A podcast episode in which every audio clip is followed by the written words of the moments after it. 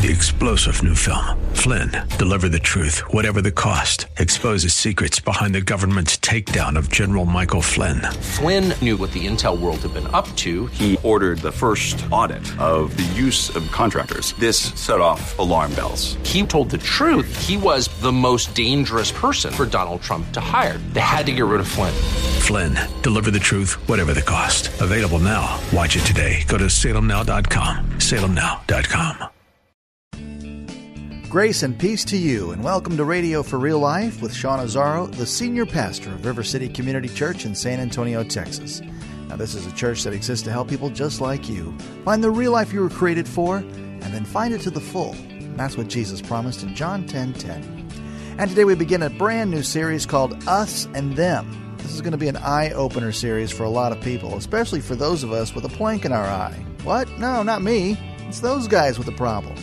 Pastor Sean Azzaro is going to unpack this idea that there is no us and them, it's all us, and that the church should be the healing community for anyone in need of Jesus.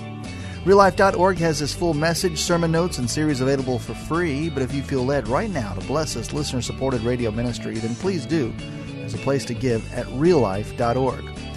The name of this message is called Us and Them. Pastor Sean is teaching from Matthew 5 and John 4. It's time for Radio for Real Life.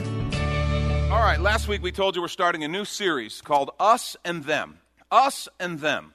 All right? Because we live in an us and them world. And it's gotten like crazy us and them. Really bad. I mean, there's kind of the more fun and harmless us and them. All right?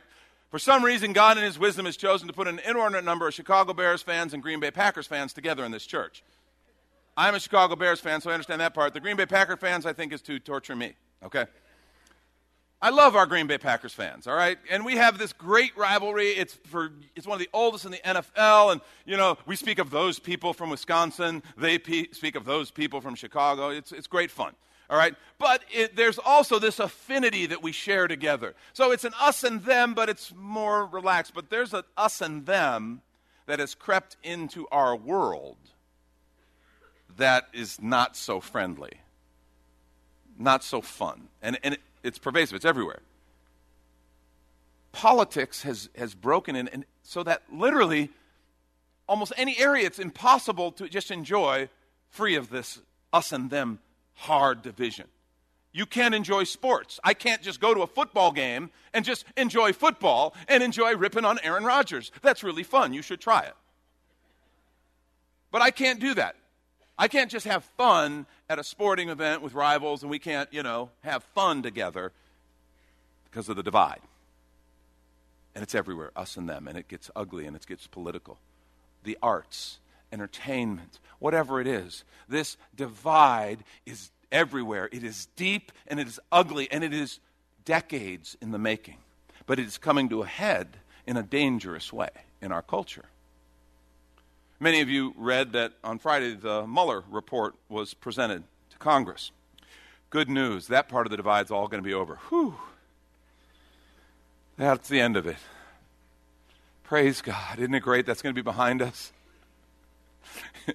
People are cynically snickering because you know he could write eeny, meeny, miny, mo on that thing and it wouldn't matter. Okay? He could write whatever he wants because the divide is so deep so personal. You can't even talk about it. Fascinating thing.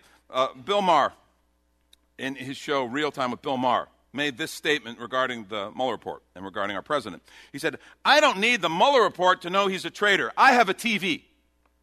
Even his audience, even his audience was a little bit kind of like, are you serious, dude? Really, trial by TV? Is this what we're? Is this what we've come to? One of his guests said, "Well, anybody who has a Twitter account or a TV knows." You know, trial by Twitter? Are you really going to say that seriously? Stop and think about that. Trial by TV, trial by Twitter. There's this ridiculous brokenness, and what I want to say tomorrow is, okay, well, that's cool. I have a TV too. Which TV do you? Which program do you watch? Because here's the deal: news has been had this divide going for years. I can't find, it's so difficult to find a news program or a news source that isn't unbelievably biased and divided in this deal. I think a big majority are divided one way, the rest are divided the other way. And so I have a TV too. I watch news and it tells me what I want to hear. Because don't we sit and we kind of try to justify and verify our biases by watching the, the news program that most agrees with what I kind of already think? Stop and understand. Here's the problem. So you've got this news problem. We can't talk to each other. We can't, we, I can't sit down. I can't find people who, who have different views on the issues of the day. I can't have a conversation because it's so emotional and so personal and so divided. It's like, I don't want to talk to you about that. We haven't even gotten by hello. You just think you might know what I think on something. I can't talk to you about that. Seriously? Okay, so if we can't talk and listen to each other, so I can't be influenced by other people, and I can't influence anybody. And if our news is not trustworthy because they're t- horribly politically divided, and I don't listen to the other news because it makes me so angry, so I just listen to the news that agrees with me, how in the world do we ever change, grow, or learn? And what happens is the divide just goes deeper and deeper and gets uglier and more personal. It's messed up. In Jesus' day, the divide was over religious issues. I mean, there were other things as well, but the religious issues were, were huge. Israel, God's people, had been under multiple different empires that had, that had taken them over the Babylonians, the Persians, the Greeks. In Jesus' time, it was the Romans. And so they had taken some commands by God to remain pure, to not embrace the sin of the nations around them. And they had taken that to such hyper levels that they were completely exclusive. And they didn't engage or interact. And they, especially the religious of the day, kept completely to themselves. And Jesus came and kind of threw a bomb into the whole thing and blew it all up. Because he had a totally different approach. If you have your Bibles, look at Matthew chapter 9. I want you to see how Jesus broke the mold. Matthew chapter 9. We read, Jesus went on from there. From where? Well, he had just healed a man who had been paralyzed from birth. His friends brought him on a stretcher to Jesus. And Jesus healed him. And then Jesus was, of course, criticized by certain religious leaders for how he did it. It says he went on from there, and he saw a man named Matthew sitting at the tax collector's booth. Follow me, he told him. Matthew got up and he followed him.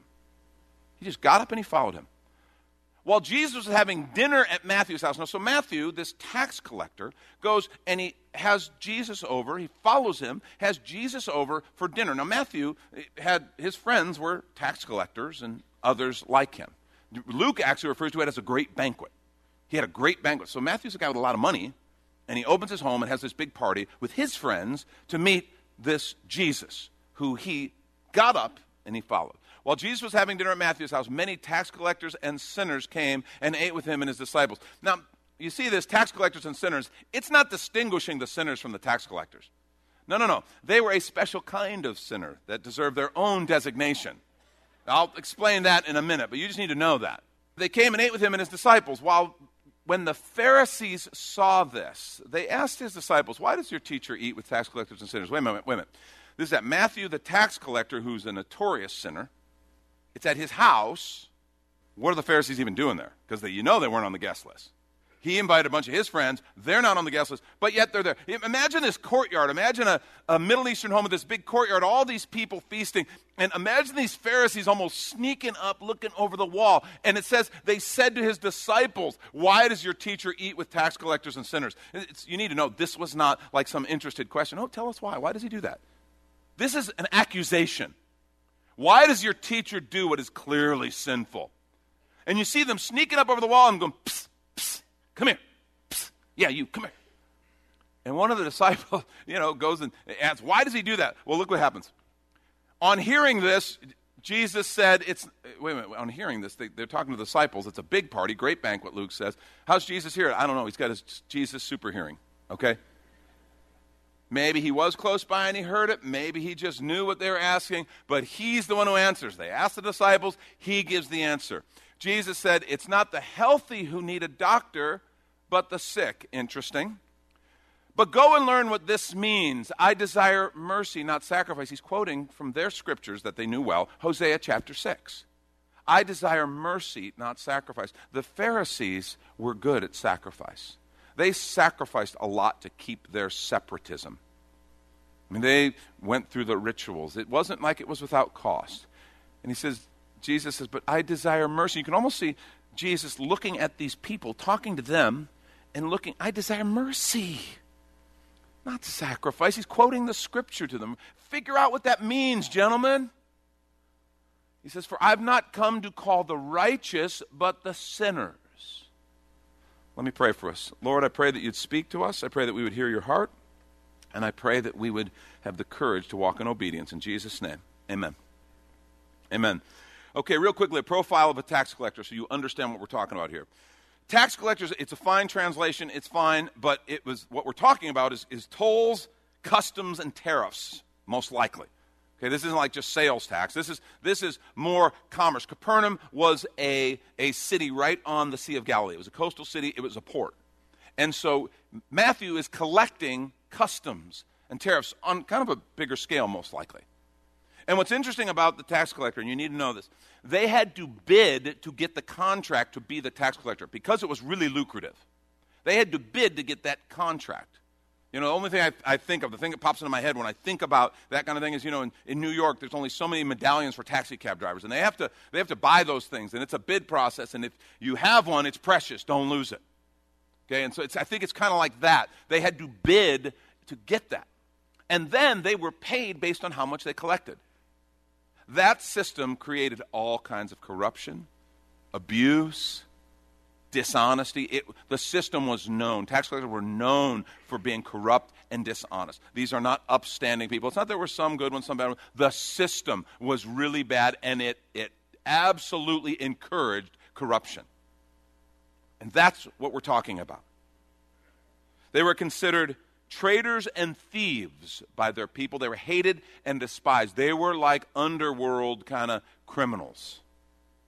So much so that if you needed a witness to testify for you in court, their testimony wasn't accepted. No, no, he saw, okay, sir, what do you do? I'm a tax collector. Yeah, you need another witness. It's true story. They were dishonest to the point of it being, yeah, we can't really trust them in business, we can't trust them in court. And so that's who we're talking about when we talk about the tax collectors and we talk about Matthew. And I just want to begin by saying what an odd choice of a leader that Jesus made. Odd choice of leader. Let me just tell you, we, we, we have what we call the four C's for selecting a leader character, calling, competency, and chemistry. How are they going to fit? How are they going to fit with the culture of the organization? It starts with character. When we're looking for a leader, the first thing we look for is character. Obviously, Jesus looked at Matthew and he saw something else, didn't he?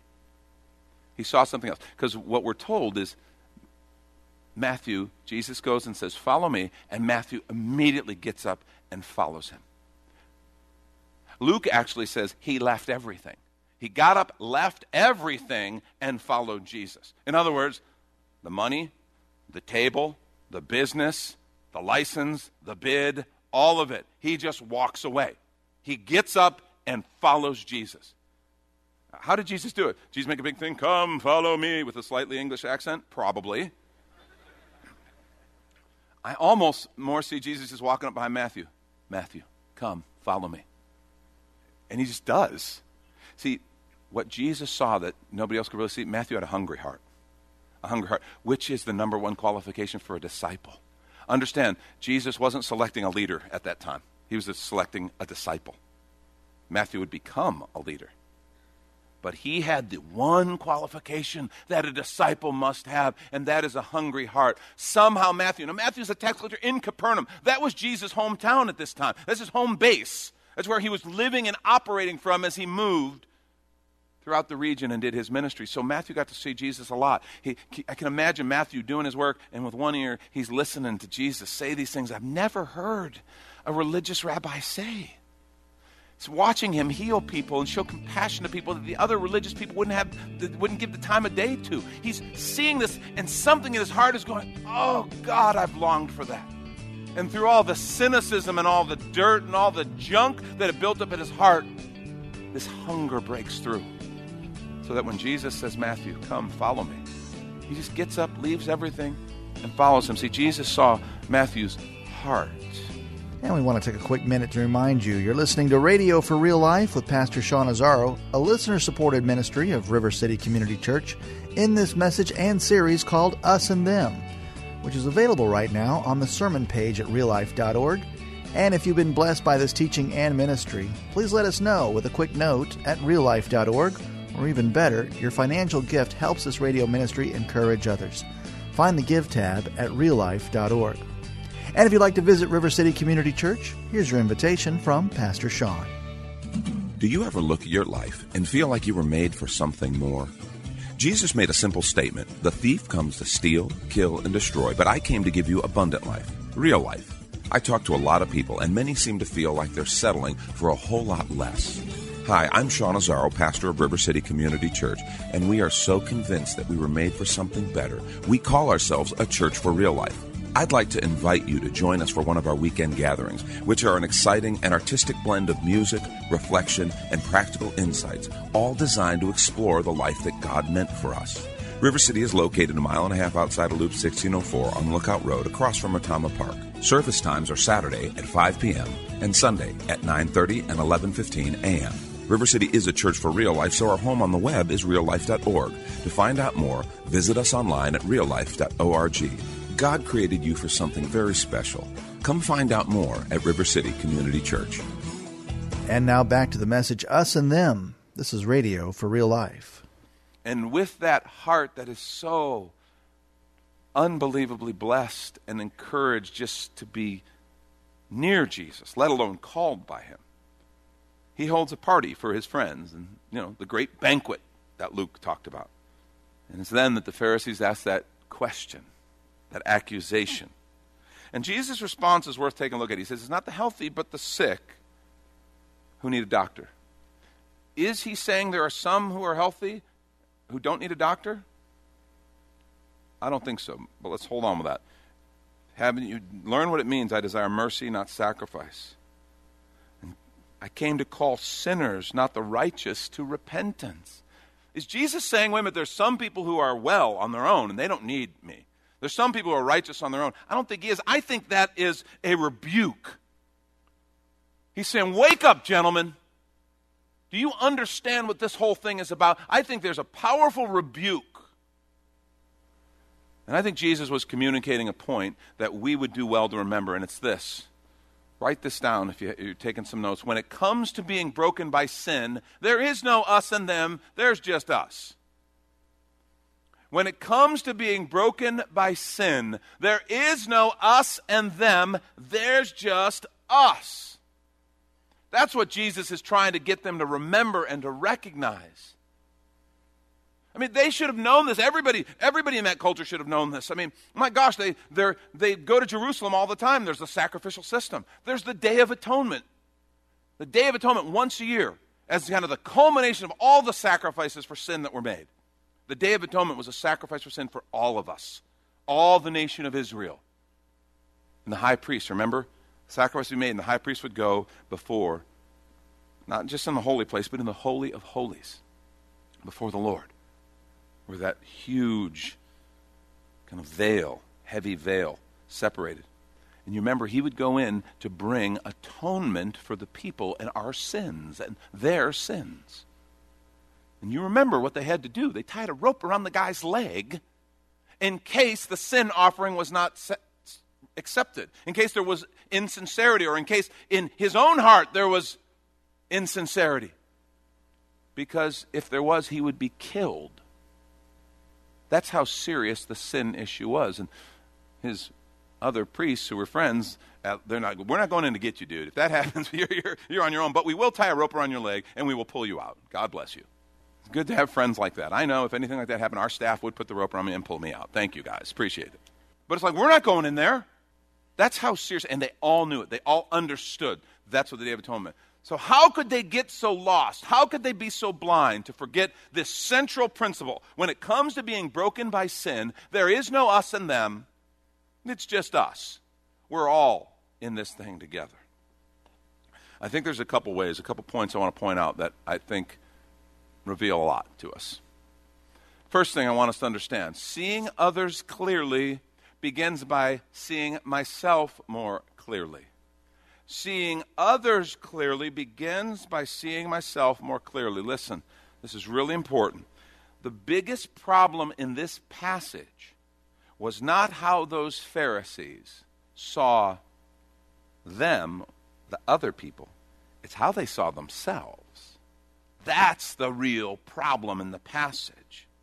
They were absolutely accurate. They were right in assessing that Matthew and his friends were sinners. They were real sinners. They were vile sinners. The problem is their huge error was in acting like they weren't the same. That's the problem. Their biggest error was to see themselves differently. This is the core of the us and them problem, isn't it? This is the core of the us and them problem. We see sins in other people and go, man, they are bad. And we don't understand, wait, our heart's exactly the same. Our heart's exactly the same. It may have different manifestations, it may look different. I may target it towards different people or different actions or whatever, but it's the same. And we get this us and them when, when it comes to being broken by sin, there is no us and them, there's just us. You remember when Jesus told the parable of the tax collector and the Pharisee praying together? And the Pharisee's prayer Lord, I thank you that I'm not like other men, sinful, like this tax collector here. I thank you that I pay my tithes regularly. I thank you that I give, that I sacrifice, that I keep the law, that I keep the Sabbath. I thank you, God, that I'm not like these others. And Jesus in the story says that tax collector couldn't even raise his head to look up to God as he prayed. He literally, his head down, says, and he, he uses descriptive language. He says he beats his breast, his chest and says, God, be merciful to me, a sinner. And then Jesus looks at his audience and says, Which of these two men do you think walked away from that time of prayer justified before God? And the answer was obvious. Problem is when we get into this thing of thank God I'm not like them. Because Jesus says that's where you begin to go wrong. In Matthew 7, Jesus makes a statement that is quoted often. It's a powerful statement. He says, Do not judge, or you too will be judged. And he says, The way in which you judge others is how you will be judged. And even goes on and says, The measure you use, whether that's a measurement, a what, volume, whatever, what, the measure that you use is the measure that's going to be used for you. And then he gives this illustration. It's a great illustration. Beginning verse 3. He says, Why do you look at the speck of sawdust in your brother's eye and pay no attention to the plank in your own eye? I mean, Jesus is being intentionally a little ridiculous here. A plank in your eye. You're trying to get the speck out of your brother's eye, but you got a problem because there's a plank. And doggone it, this plank's longer than my arm. I can't, I'm trying, I have my tweezers at your eye, but I can't because this plank in my eye.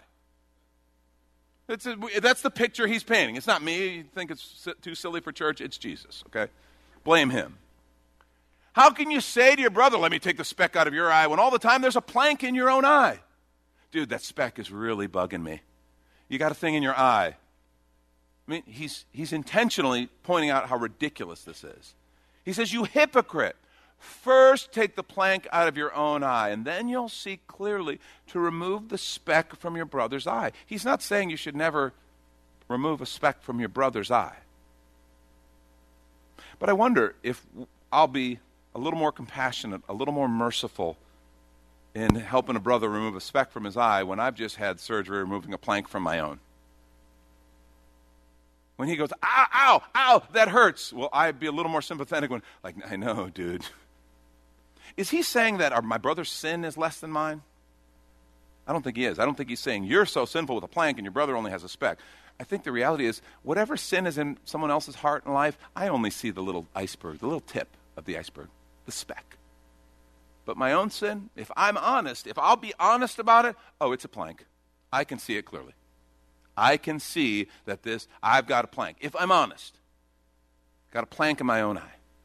Let me make sure I've dealt with the plank. I've brought that to the cross. I've been forgiven and set free. And then, if from that position of humility and love for my brother, if God moves in my heart and I have the ability to help him remove the speck from his eye, then in humility, I'll do that.